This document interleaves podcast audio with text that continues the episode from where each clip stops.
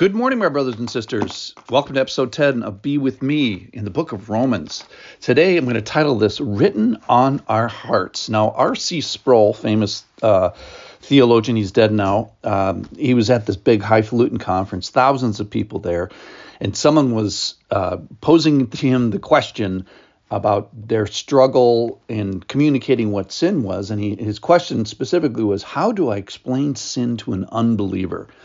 And R.C. Sproul says, uh, steal his wallet. And everybody breaks into, you know, in, into laughter. And the point of it was is that the, the Christian law, the, the, the law from the Old Testament, the spiritual laws are written on our hearts. You don't really have to explain it to people because they already know. The work of the law is already written on our hearts. That's exactly what the passage today says, and I'll quote it here. This is from Romans chapter 2, verses tw- number 12 and following. For all who have sinned without the law will also perish without the law. And all who have sinned under the law will be judged by the law. So he's making two groups of people. One is the Jews who have the law, and the other are Gentiles who don't have the law. And it doesn't really matter because the, the, the law is going to be written on everybody's heart. He's going to explain that. For it is not the hearers of the law who are righteous before God, but the doers of the law who will be justified, which is going to end up being nobody. Verse 14. For when Gentiles who do not have the law by nature do what the law requires, they are a law unto themselves, even though they do not have the law. They show that the work of the law is written on their hearts, while their conscience also bears witness, and their conflicting thoughts accuse or even excuse them. On the day when, according to my gospel, God judges the secret secrets of men by Christ. So he's saying that that there are that Gentiles who don't have the law eh, eh, externally, they have it internally. It's written on their hearts. Their conscience bears witness to it, and their conflicting thoughts can can accuse them. So the conscience that God gives to everybody bears witness to the righteousness of God's commands and principles. So everybody knows kind of the, the, the meat of the Ten Commandments. Hey, how about murder? Oh, no, that's not a good idea. Shouldn't be doing that. How about treating your mom and dad uh, well? Okay, how about lying under oath? Or how about lying with someone who's not your your your spouse? You don't need the Bible to to know that that those things are wrong. So what he's saying here is you don't necessarily need the law.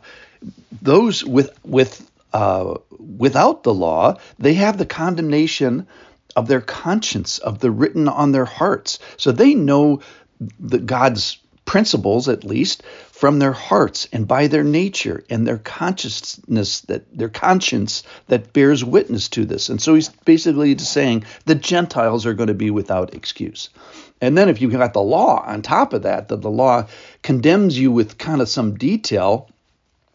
And you, hey, I've read Exodus 20 where the Ten Commandments and whatever else is in there. The the Jews have this tutor, this guardian, which is the law. Galatians chapter uh, three says that the that the law is going to imprison you and the law is our guardian until Christ came. It's our tutor in order that we may be eventually justified by faith. That's where he's going to go with this.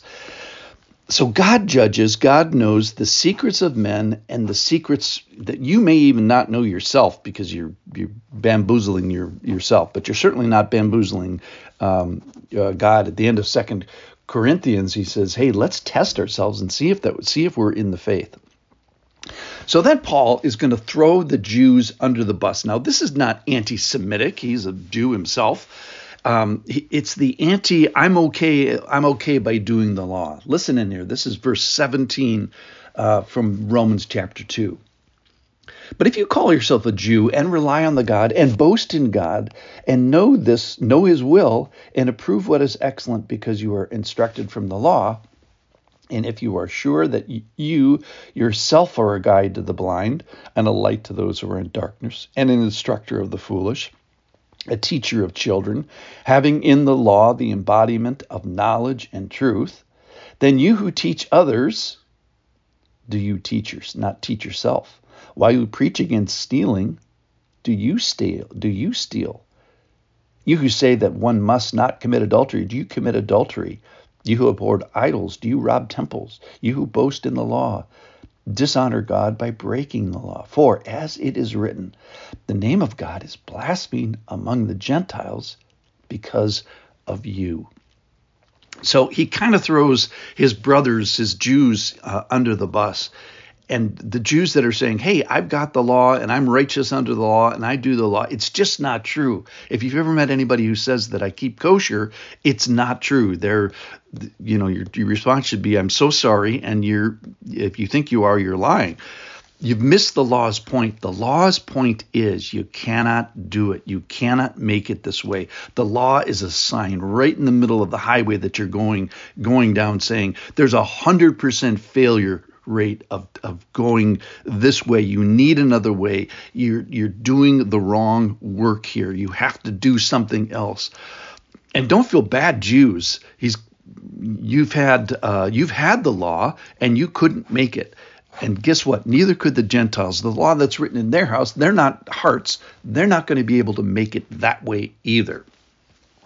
So where can I find the law of God's? For the Jews, it's in the Bible, but you don't have to read the Bible to know all this stuff. It's already in in your uh, in your heart. It, it the law just reflects the character and the characteristics clearly, which is why we should sort of honor the law and, and not worship the law, but worship the one who the law came from, because it displays his character uh, so so well. In addition, similarly, we should also thank the good Lord that the conscience that he's put in every single person, his conscience describes the, the heart of God. This, verse 15 is kind of our highlight of the day. They show that the work of the law is written on their hearts, both Jew and Gentile.